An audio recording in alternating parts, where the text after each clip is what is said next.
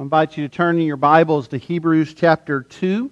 Hebrews chapter two, as we continue to walk through the book of Hebrews together today. We're not uh, finishing our time in Hebrews, but we are finishing our time in the second chapter of Hebrews. Uh, if you've been with us, you know that uh, the writer of Hebrews has been establishing for us the supremacy of Christ, that Christ is the final and full revelation of God to us, that He is supreme over the angels, and and that we need to trust in Him. He has warned us against neglecting our salvation and neglecting to trust in Christ. And as we come to the passage today, we're again reminded of why it is we can trust in Him, that, that He is very much our help and able to help us in our time of need and in suffering and in temptation. Now, you may have already noticed in your outline there are a few more points than normal. Uh, there's about ten this morning, but, but really there's just one point. Uh, the point of the text today is that Jesus is able to help us. And we're going to look just practically at ten points related to that. So uh, it's kind of like taking a sip of water out of a fire hydrant. We're going to move pretty fast through this text uh, because I want us to, to bring our application in at the Lord's table together. And so just a word about that, especially if you're a visitor with us this morning. Uh, the Lord's table is for all professing followers of Jesus Christ. So if you have placed your trust and your hope and your faith in Jesus and made a profession of that faith, then we invite you to participate in the Lord's table with us. If you've yet to take that step, that commitment, then we would invite you to observe uh, as we gather around the table towards the end of our time. That that will be our, our response to the Word today. We'll be coming to the table together. But let's begin by looking at the text. We're going to pick up now in Hebrews chapter two, verse fourteen. We're at the point where the writer's been helping us to understand how Christ indeed is our perfect elder brother. We have been brought in to the family of faith. God is our Father. Christ is our brother, and we are children of God. And then he will pick up on that in helping us to see that this supreme Christ is there to help us. And so we're going to look at verses fourteen through eighteen, and out of reverence for God's Word, if you're able to, if you would stand as I read this passage for us this Lord's Day. Again, as a reminder, we, we stand out of reverence for the Word of God. This is God's Word to us, and this is what He says. Since therefore the children share in flesh and blood, He Himself likewise partook of the same things, that through death he might destroy the one who has the power of death, that is, the devil, and deliver all those who through fear of death were subject to lifelong slavery. For surely it is not angels that he helps, but he helps the offspring of Abraham. Therefore he had to be made like his brothers in every respect, so that he might become a merciful and faithful high priest, in the service of God to make propitiation for the sins of the people. For because he himself has suffered when tempted, he is able to help those who are being tempted. If you would pray with me. Father, I thank you for the encouragement of your word today, that, that Christ indeed is able to help us. I thank you, Lord, that the gospel does not teach us that you help those who help themselves. The gospel teaches us that you help those who are helpless. You are the one who enables us to be born again. You are the one who does this work of salvation in our lives. And so, Lord, as we look to your word today, I, I pray that you would encourage us, especially for those of us who may be struggling with various temptations today, struggling with, with different trials, anxieties, worries, sufferings. Lord, that you would help us to see in a very real way from your word that Jesus is able to help us. So, Lord, I pray we would put our trust and our hope in Jesus today. And we ask this in his name. Amen. You may be seated.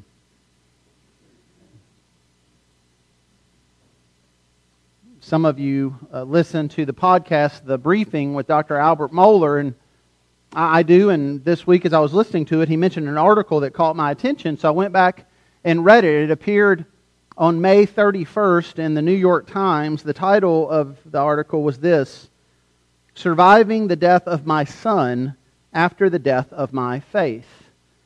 Now, this author went on to describe how she had left the religion, the faith that she had grown up in, and and how hard it was for her later then, after leaving her faith, to experience the loss of her four-month-old son. She wrote this: "Several years after leaving my religion, I felt sure I had encouraged all the situations I might possibly need to get used to in my new life. What I had not prepared myself for was death. Grief without faith, which is to say, death without hope." And she goes on to talk about in this article how uh, religion and faith can be a, a comfort to people when they experience death. And yet for her, she found no comfort. She says, "If belief were a choice, I might choose it. But it's not. I don't trade in certainty anymore. If there's something more, it's not something we know. If we can't even grasp how it is that we got here, how can we know with any certainty where, if anywhere, we go when we die?" Now I read this to, to bring up the issue that we've been talking about as we've been walking through the book of Hebrews together. We've been looking at how the author of Hebrews, the writer here, has encouraged us to hold firmly to our faith and has warned us not to neglect this great salvation. And what we find in the words of this article, and what we find so often in the world today, is that when we neglect the faith, when we, we don't trust in God, when we're left to ourselves, well, these are the answers we find. We find there is no hope. We, we find that we can't reconcile why we're here or where we're going. Left to ourselves, there are no answers. But God has not left us to ourselves. He has given us His Word. And that's the foundation that the writer here has brought us to to help us to understand that, that we don't need to figure out life and death and eternity on our own. No, God has revealed it to us. He, he has spoken, and this is what He has said. Hebrews one verse one, "Long ago at many times and in many ways God spoke to our fathers by the prophets. But in these last days He has spoken to us by His Son, whom He appointed, the heir of all things, through whom also He created the world." Here we have the answer to life's questions. Here we have the answer to where we came from. And here we have the answer that points us towards where we are going if we are found to be in Christ, if we do not neglect this great salvation, if we hold firm until the end. And so the writer here is helping us to see, friends, we're not on our own. We're not out there trying to figure this out by ourselves. He's given us His Word. And in it we find so much truth. And we find such a foundation that we can then stand firmly on. And so the foundation I want to look to today again is that central point of this passage, that Jesus is able to help us. The question is, why is it that Jesus is uniquely able to help us? And that's what we're going to look at rather swiftly as we walk through these ten points. Beginning with the first one there in your outline, Jesus is able to help because He took on flesh. He took on flesh. The writer says in verse fourteen, "Since therefore the children share in flesh and blood, He likewise partook of the same things." This is something that helps us to remember the incarnation, that, that, that Jesus took on flesh, that Jesus became a man. This is what John writes about in John one. "In the beginning was the Word, and the Word was with God." And then later in verse fourteen, he tells us, "The Word became flesh and dwelt among us." And so the truth of the Scripture is, is that Jesus is able to help us because Jesus became one of us. He came into our humanity. Now, He didn't become a sinner like us. The Scripture is clear that He was without sin. But the Scripture is also clear that He is truly God and truly man. And the great promise of that is what we find in Matthew chapter one and in Matthew chapter twenty-eight. In Matthew's Gospels, there's this, this bookend that reminds us of the beauty of the incarnation. It begins there in Matthew chapter one, where we're reminded of the prophet's words concerning Emmanuel, this name that we be given, Emmanuel, which means God with us. Jesus comes in flesh. He is now with us. And then the words of Christ Himself at the end of Matthew's Gospel, Matthew twenty-eight, verse twenty, Jesus says, "And behold, I am with you always, to the end of the age." Christian, do you, do you hear that? Do you understand what that means? That, that if you are indeed a follower of Jesus Christ today, what that means is that Jesus is always with you. Always. And because He's always with us, then He is always able to help us. See, somebody can't help us if they're not with us. Maybe you've had the experience like I have of, of moving before. We've moved just a few times in our life, and I can remember, well, it was a while back, and well, I pray I don't do it in the future. I remember that last time we were moving, we had so much stuff, and there were a lot of people who knew we were moving, and so we'd have all kinds of people say to us, well, hey, when, when it comes time to move, just let us know how we can help. Well, we'd be glad to help you when you move. And there were those who really showed up and they did help, but everybody who says they're going to help doesn't always show up. Let me ask you, how helpful is it for a person to tell you they'll help you move if they don't actually show up when you move? That, that's not very helpful, is it?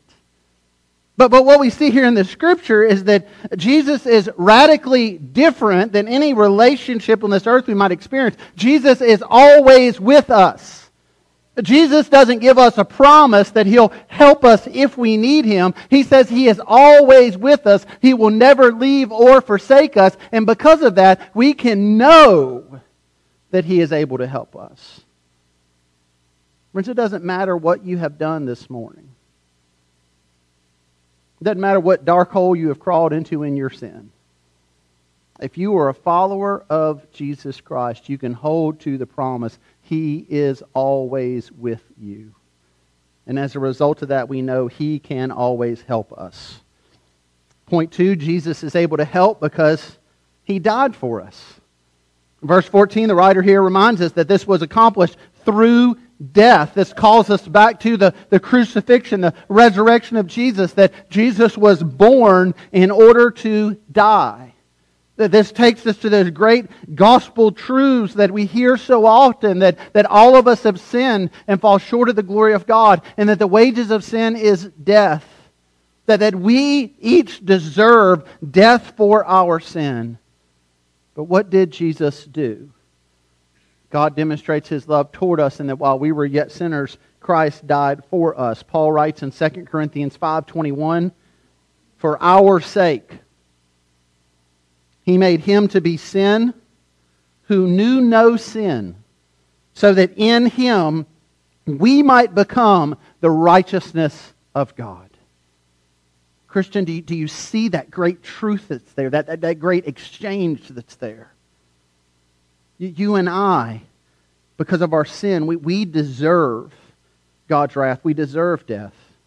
Christ was without sin. Christ did not deserve death. Christ went to the cross. He who knew no sin, He, he became sin. He, he took on my penalty and yours on the cross. He died in our place, but it doesn't end there. Then in exchange for trusting in Him and that, that debt that He paid, in exchange for placing our faith, our hope, our trust in Him, then we receive the righteousness of God. We deserve death. He was righteous.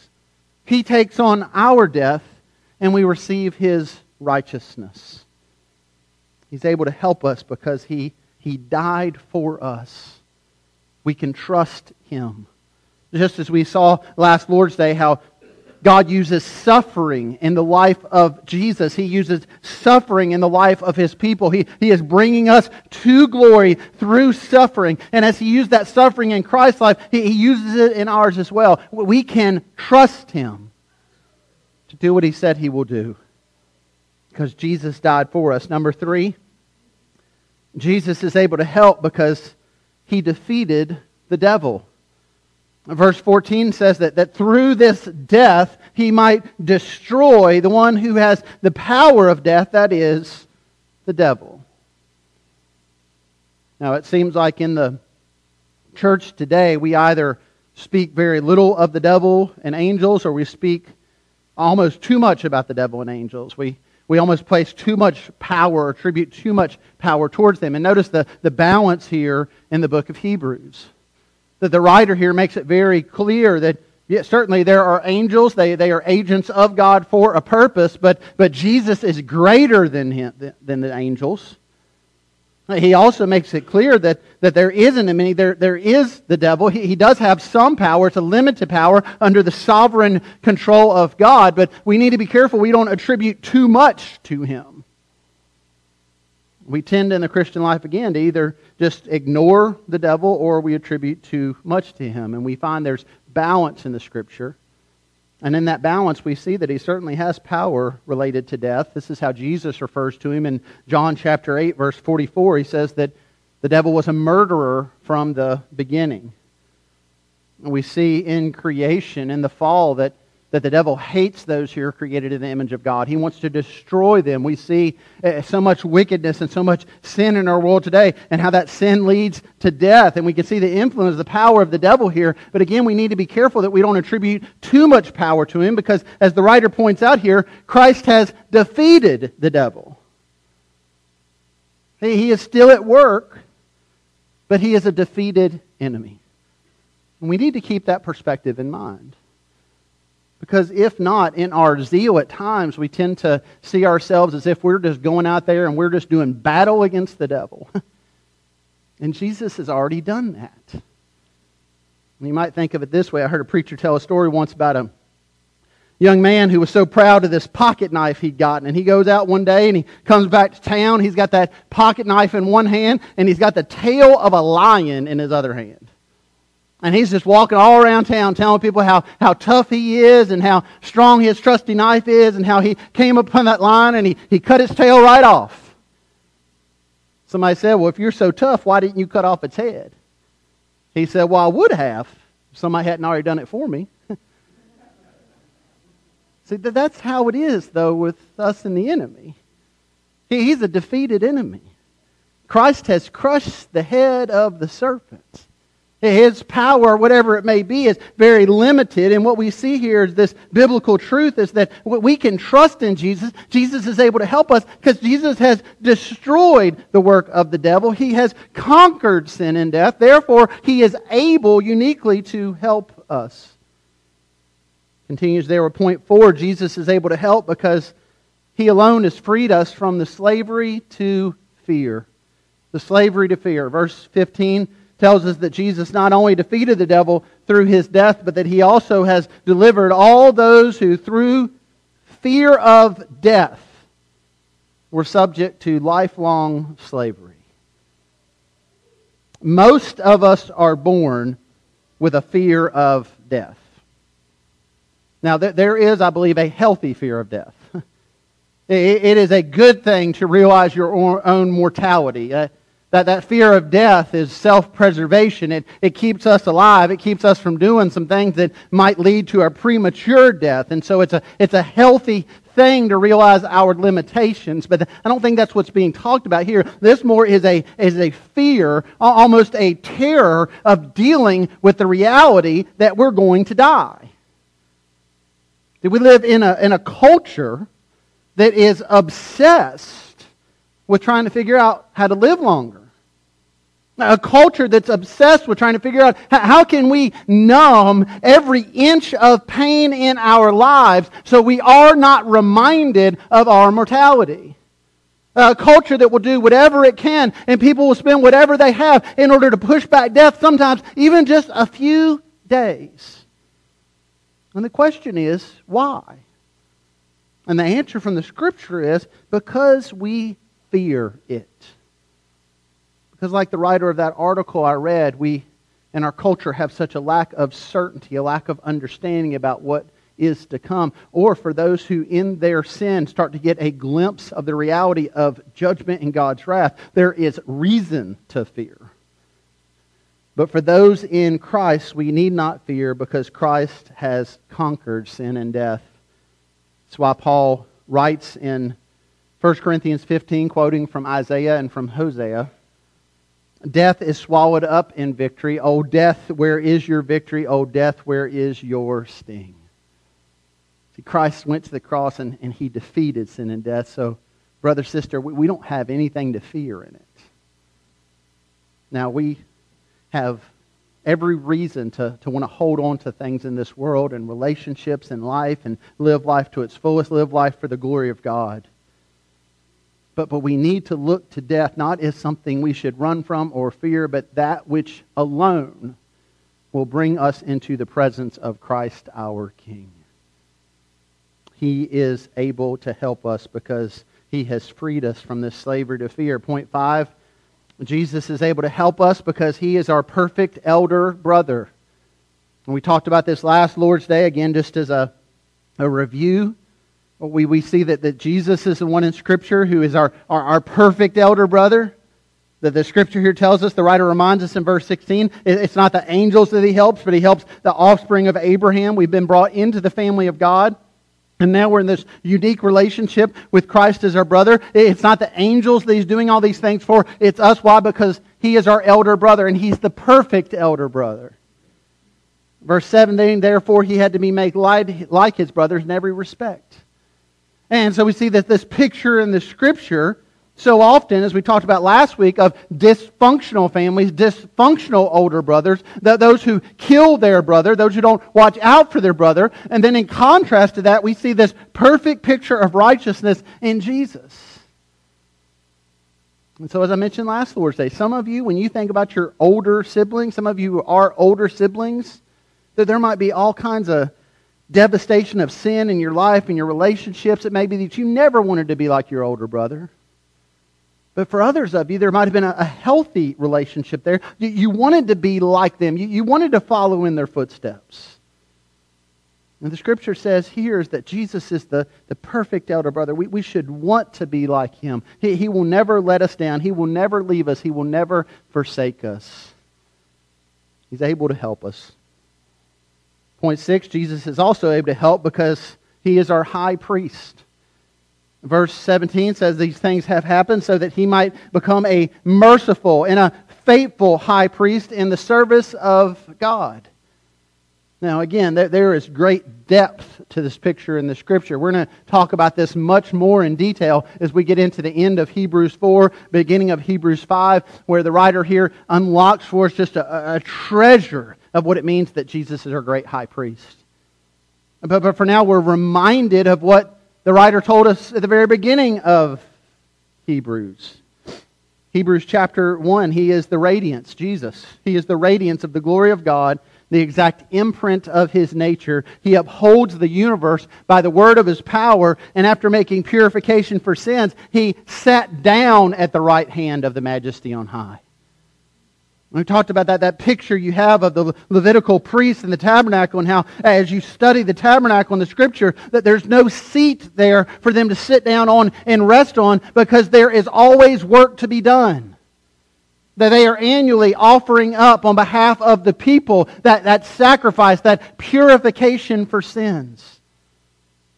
And yet here it's clear in the very beginning of Hebrews that, that Jesus made the sacrifice for the purifications of sins, of sins, and then He sat down. Why? Because the work is finished. And what that means in a very real way in your life and in my life is this. We do not earn merit before God through our commitments, our actions, our vows, or our sacrifices. Jesus paid it all, and He sat down. And why can He uniquely do that? Because He is the perfect high priest. So then He's the one who can help us. He is the one who does help us because He's our high priest. Number seven, Jesus is able to help because He is merciful and He is faithful. Here, the writer, in telling us about Him being the perfect high priest, he, he says that He might become a merciful and a faithful high priest in the service of God. As we consider that word merciful, it means to show compassion. And this is what we see consistently through the Gospels when we study the life of Jesus and the ministry of Jesus. When you think about when Jesus feeds the four thousand, and the picture that, that we see in Matthew chapter fifteen, Matthew tells us that He looked to the crowd and He had compassion on them. He felt merciful toward them. They, they had been with him for days and they were hungry. And so what does Jesus do that he is uniquely positioned to do that no one else there can do? He feeds thousands of them. We see this mercy continue. Uh, Luke chapter seven, when he brings the widow's son to life, as he is presented with this lifeless child, the scripture said that he looks to the mother and he felt compassion on her. And that compassion moved him to action. And you may recall Luke chapter ten, when Jesus talks about the story of the Good Samaritan, he, he talks about the motivation there is compassion. It's, it's feeling mercy. So how does that relate to us? Well, it relates this way. In the Scripture, we always see that the compassion of Christ, Him being merciful, is always followed by a tangible action. He is merciful, so He acts. So we can trust that Jesus helps us. Why? Because He is merciful, and in His compassion, He always acts. He doesn't just stand at a distance. He doesn't just sit back and, and watch the chaos of, chaos of our lives. Now, the Scripture tells us that He enters in. He is compassionate. He is merciful. He is indeed faithful. That means He always does what He says He will do. So we can hold firmly to passages like Matthew twenty-eight, where Jesus says to us, I'm with you always to the end of the age. And we can look around and say, well, the age hasn't ended yet. Therefore, who is with us? Jesus is. Why? Because He always does what He says He will do. He is merciful and He is faithful. Point eight, Jesus is able to help because He is the propitiation for our sins. Verse seventeen, it says He did this to make propitiation for the sins of the people. I realize that that's a big word, but that, that, that big word, it has, it has a big meaning, but we need to be careful. We don't just kind of skip over these terms in the Scripture. Propitiation means that Jesus bore God's wrath and the curse that rested on the people, that rested on us. Jesus didn't just die on the cross in some general way. He died on the cross very specifically in your place and in mine because we deserved it for our sin. Very specifically for the sins in our life, for our sinful heart, for our rebellion. And Jesus is the propitiation. That means He is the one who was the substitute. He was the one who atoned for every single one of those sins in my life and in yours. This is why John says in First John two, two, He is the propitiation for our sins, and not for ours only, but also for the sins of the whole world. First John four ten, he says, and this is love, not that we have loved God, but that He loved us and sent His Son to be the propitiation for our sins. Do you see the order there? It's not that we were crying out to God and then He responded. It's not that we loved Him, so He loved us back. As Romans says, it's not, I mean, as Paul says in Romans, it's not that, that He demonstrated love towards us while we were seeking Him.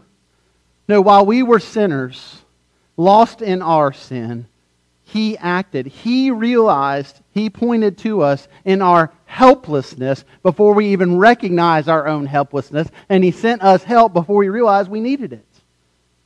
And because of that, we can trust in Him. Jesus is able to help us. Number nine, Jesus is able to help because He suffered. Verse eighteen tells us, because He Himself has suffered. Again, the emphasis here in, in this section of Hebrews, I believe, is on the humanity of Jesus. And so this is very specifically talking about Jesus' sufferings. He, he, he suffered on His way to the cross. He, he suffered on the cross. In His humanity, Jesus suffered. But, but the picture we see in the Scripture is there's a, a connection we find at times between the sufferings of Christ and the sufferings we go through. Especially as Peter points out in First Peter four, when, when we suffer for doing things that are God's will. When we suffer in our pursuit of righteousness. And he says in those times we should be glad. We should be hopeful. Why? He says, therefore, let those who suffer according to God's will entrust their souls to a faithful Creator while doing good. Well, we can trust God who was able to deliver His Son, that, that He indeed is the one who can help us. Jesus knows what it is to suffer. Well, whatever you are going through, have gone through, will go through, Jesus is uniquely equipped to perfectly understand and to perfectly help you and I out. Now, that's not the case with us with each other. I haven't gone through everything you're going through. You, you haven't gone through everything I'm going through. You, you can offer your prayers and your words of encouragement, but, but you can't empathize as one who's walked the same road unless you've walked the road. And Jesus has walked the road. Jesus knows our suffering. Well, we can barely comprehend His. And so in this we see that, that He uniquely can help us. And number ten, Jesus is able to help because He was tempted. Verse eighteen, the writer says here, He Himself has suffered when tempted, and because of that, He is able to help those who are being tempted. The Scripture says to us that, that Jesus was tempted, therefore He can understand. The writer of Hebrews says it this way in chapter four, verse fifteen, "For we do not have a high priest who is unable to sympathize with our weaknesses, but one who in every respect has been tempted as we are, yet without sin." And this is the comfort that I believe the writer is seeking to bring to the Hebrews specifically. This is why he says, when tempted, He is able to help those who are being tempted. We might ask the question, well, what was it the Hebrews were being tempted with? And I think very clearly the temptation here is the one that's been addressed, that the temptation is to neglect such a great salvation. That the temptation is not to trust in Jesus. The temptation is not to trust in the will of God. The temptation is to try to bypass our, our pain and our suffering and our persecution in order to find some quicker avenue to comfort. And this is a temptation that Jesus knew. And we consider Jesus' time in the wilderness. What is the temptation that we see Jesus facing there? It's to receive the crown without the cross. It's to receive the glory without the suffering. And friends, this is the way we are tempted so often too. We, we want a shortcut out of our pain. We, we want to go to sleep and we want the suffering, the trials, the persecutions, the devastations that we've experienced. We want it all to be a bad dream. And we come to the Scripture and we find that while we can't perfectly reconcile how all this fits together, we can understand that God is sovereign over it and He has a plan for it and He has not left us and He has not forsaken us. And in the midst of it, that Jesus is able to help us in a way that no person and no pill and no anything else can. And we can trust in Him for these reasons. We can look to Him. He is able to help us. So how do we apply this text? Some of you in this room are struggling in your marriages.